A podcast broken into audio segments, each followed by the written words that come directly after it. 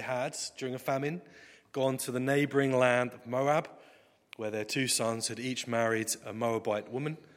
Tragedy had struck over a period of years where Naomi's husband and then both of her sons died.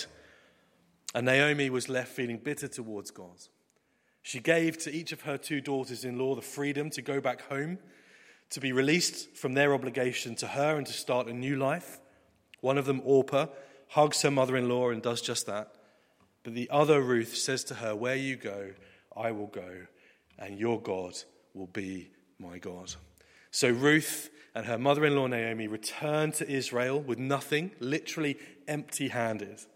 No land, no means of income, no hope, no future. To survive, Ruth begins to go into the fields to pick up what's left over after the harvest, just picking up the tiny bits of grain.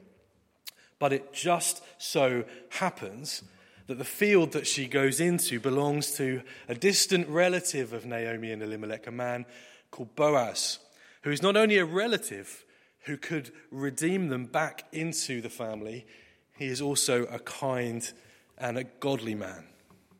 Over time, he notices Ruth. He sees uh, her convictions, her faithfulness, her promise to her mother in law. And both Ruth and Boaz really end up falling for one another. And we saw last week that Naomi and Ruth engineer the situation such as Boaz is able to say, I will make sure that you are redeemed, which meant buying them back into the people of God, buying them back into a family, buying off the things that were, buying back the things that were sold off, buying them back their land, buying them back their place, which would give their family a future and a hope. But there's just one little snag in the plan, which is that there's actually a closer relative than Boaz who has, as it were, first rights on the deal. And so we enter today into this scene, what seems quite bizarre to us, with gates and sandals and things. But it's a transactional scene where it's going to be uh, worked out how the deal is going to go down. Boaz has said, This will happen. I will make sure this will happen. Either your closer relative will redeem you, or if he doesn't, then I will. And it sets us up for what is, I think, a sort of dragon's den moment, where Boaz is effectively pitching the redemption of Ruth and Naomi to this closer relative. And he does it in a very clever way. Did you read that as, he, uh, as he's going? So, the kinsman redeemer who is coming past, the closer relative, who hasn't really had any interest in Ruth whatsoever up until this point, Boaz invites him to come and he's to sit with them in the place where the deal would be done. And he says to him, Naomi, who's come back from Moab, is selling the piece of land that belonged to our brother Elimelech, probably a cousin. I thought I should bring the matter to your attention and suggest that you buy it in the presence of these seated here and in the presence of the elders of my people. If you will redeem it, do so. Did you notice what was missing? No mention of Ruth. At first, Boaz says, Here's a great deal for you. At a cheap price, you can buy this huge piece of land and you can add it to your own land. You can bring this family back inside, the people of God back inside our family, and acquire this premium, presumably premium piece of agricultural land. At this point, we assume the kinsman redeemer's eyes lit up and he thinks, Great, I'm going to get a good deal here, like the dragons in the den. Thinking, Ah, oh, yes, I can get a bargain. This is going to be financially very useful for me and my empire, or whatever it is. It probably, um, as weird as the sandals look to us, I imagine Dragon's Den will to people in about 2,000 years' time as well. So it's a sort of similar cultural jump. I will redeem it, he said in verse 4. And then I'm going to just uh, make use of another television program. Did you used to watch um, Columbo, the detective? Yeah, you remember Columbo? Every single episode was exactly the same. Uh, you knew who did it, he knew who did it, they knew that he knew who did it. And he'd go through everything, and then right at the end, when it sounded like they'd got away with it, just as he was leaving the room, he'd turn back and he'd go, oh, one more thing. And that would be the crucial piece of evidence that solved the case, and they confessed it. And on we go to next week, having the same story again. And I feel like Boaz does a bit of a Columbo. He lays everything out. Sounds great. Great deal. You can buy this bit of land, you can redeem Naomi. There's virtually no obligations. You simply get a new piece of land. Naomi's too old uh, now to be married, so no concerns there. You simply get a, a cheap bit of good quality real estate. Oh, but one more thing. On the day you buy the land from Naomi and from Ruth the Moabitess, you acquire the dead man's widow in order to maintain the name of the dead with his property. So, actually, if children come about through this arrangement, it would remain in Naomi's family line, with Elimelech's name attached to it, and not this man, the kinsman redeemer. Actually, there's not a huge amount of long term financial compensation. It's more like a costly care package without any promise of financial gain. Verse 6. At this, the kinsman redeemer said, Then I cannot redeem it, because I might endanger my own estate. You redeem it yourself. I cannot do it. And Boaz probably did his best impression of someone looking disappointed. oh, you rumbled me. Boaz, on the other hand, takes the sacrificial approach. He embraces the opportunity to do something generous and gracious and kind and to help secure this future for someone else.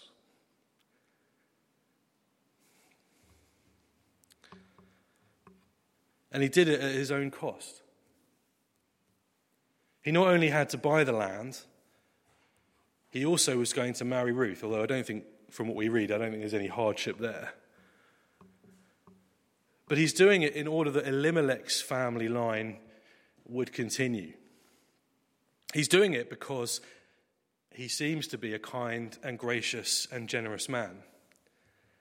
And he's also doing it because God is going to work through that family line to bring about another Redeemer. And we'll come back to that. Financially and socially, it was going to be very costly for Boaz to marry a Moabite lady. But he put what was right to do before what he might prefer have preferred to do.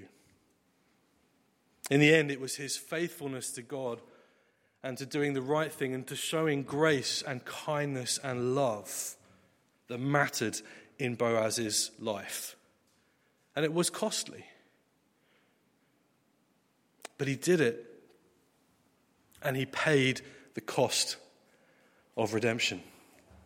Hence the picture of the sandal. He took off his sandal. Good thing they were doing it outside, probably. Passed it over as a sign I will do it. He removed his sandal. Today, Boaz says, Your witnesses that I've bought from Naomi all the property of Elimelech, Kilion, and Mahlon. I've also acquired Ruth the Moabitess, Mahlon's widow, as my wife, in order to maintain the name of the dead with his property, so that his name will not disappear from among his family or from the town records. Today you are witnesses. And then the others gather round, the elders, and they say this incredible word which actually becomes prophecy over this family line. May the Lord make the woman who is coming into your home like Rachel and Leah, who together built up the house of Israel. May you have standing in Ephrathah and be famous in Bethlehem.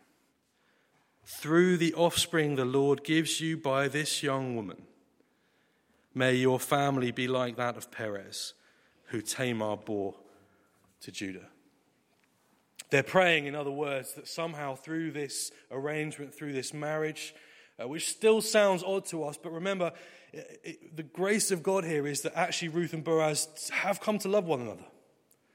And the prayer is that through their marriage and any offspring, God might continue the story of his people. And little did they know just how significant those words were going to be. And we're going to finish next week by looking at their family tree. But for now, I just want to think, just for a few more moments, about Boaz and about the cost of redemption for him. That he didn't weigh up the costs like the other man and walk away. He knew exactly what it was going to cost him, and he went ahead anyway because he loved Ruth and he wanted to do this kind and gracious thing. And as we read it, I don't know about you, but you can't help but have your mind pushed on to Jesus, the other cost of redemption. It's not just that Boaz gives us a model or a picture to try and emulate, although I think he does do that. It's not just that Boaz and Ruth are the heroes of the story and we can try really hard to be like them, although by the grace of God, hopefully we can. Actually, Boaz's redemption is a window onto the redemption that God had planned, not only for that family, but for families all around the world. You see, we, like Naomi, had wandered off. As we heard earlier in Isaiah 53, each like sheep, we've gone our own way. Each of us has at times, or for a long time, wandered away and felt that we know best, that we don't need God, that we should be the masters and kings and lords of our own life.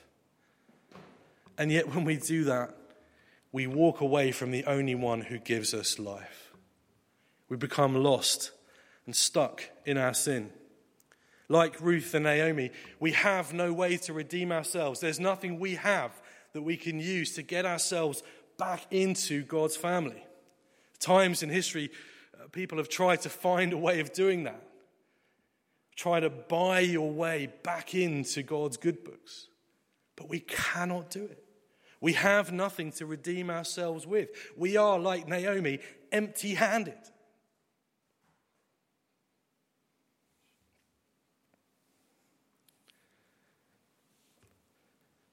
and then Jesus.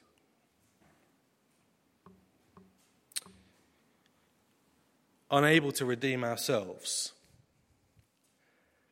our Redeemer stepped into the world. And I'm just going to invite you to close your eyes while I read to you a passage from Ephesians. Listen to these words. Picture for yourself that you have a Redeemer. You have in Jesus someone who loves you more than Boaz loved Ruth. You have in Jesus someone who is more faithful to his promise than Ruth was to Naomi. You have in Jesus someone who paid the highest cost for anything ever paid in love to bring you back to God. Ephesians chapter 1. Praise be to the God and Father of our Lord Jesus Christ, who has blessed us in the heavenly realms with every spiritual blessing in Christ. For he chose us in him before the creation of the world to be holy and blameless in his sight. In love, he called us into adoption to sonship through Jesus Christ in accordance with his pleasure and will, to the praise of his glorious grace, which he has freely given us in the one he loves. In him we have redemption through his blood, the forgiveness of sins in accordance with the riches of God's grace that He lavished on us. In him we have redemption.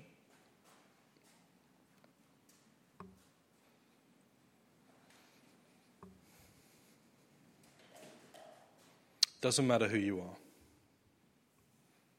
Doesn't matter where the story of your life has taken you so up until today. It doesn't matter what you feel is going on in your life or even what's still to come. If you trust in that Jesus, if you turn away from a life lived in opposition to Him and turn towards Him, you have that redemption. You have that love. You have that forgiveness. You have the riches of God's grace that He lavishes on us. You have a welcome. You have an inclusion. You have a place and a part in God's family now and forever. You have a hope and a future and an inheritance stored up in heaven that can never be taken away from you. And it's all because Jesus loves you and gave himself for you.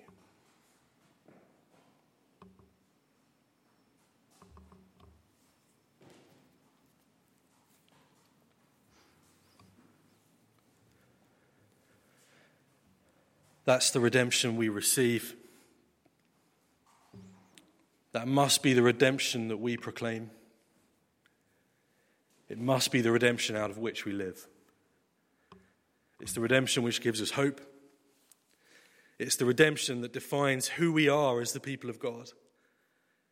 And it's the redemption that we hold out to the world and say, Come and see, in Jesus we have life. Just like Boaz, Jesus knew the cost. He knew the cost. He knew the physical cost. He knew the emotional cost. He knew the spiritual cost. And he did it anyway. For you, for me, for anyone who trusts in him. We have been redeemed.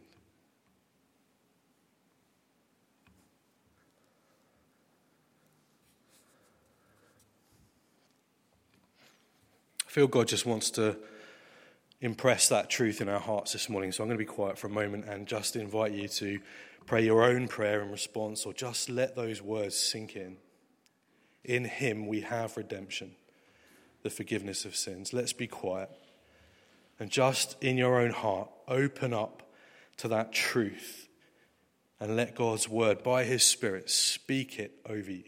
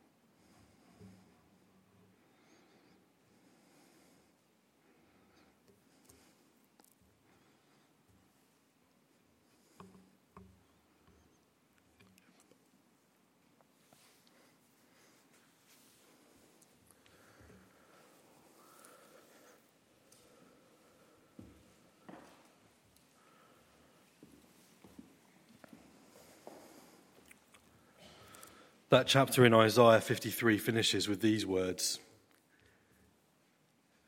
After the suffering of his soul, he will see the light of life and be satisfied. By his knowledge, my righteous servant will justify many, and he will bear their iniquities. Therefore, I will give him a portion among the great, and he will divide the spoils with the strong, because he poured out his life unto death and was numbered with the transgressors. For he bore the sin of many and made intercession for the transgressors. Father, thank you that Jesus saw the light of life. And through him, he has, is, and will justify many. That he has now his portion among the great. And he will share that inheritance with us, his people. As we are redeemed into his family. Lord, fill our hearts with joy and gratitude. Deepen and strengthen our faith. And fix our eyes on Jesus, the author and perfecter of our faith. We ask it, Lord, in Jesus' name. Amen. Let's stand and let's respond with salvation song.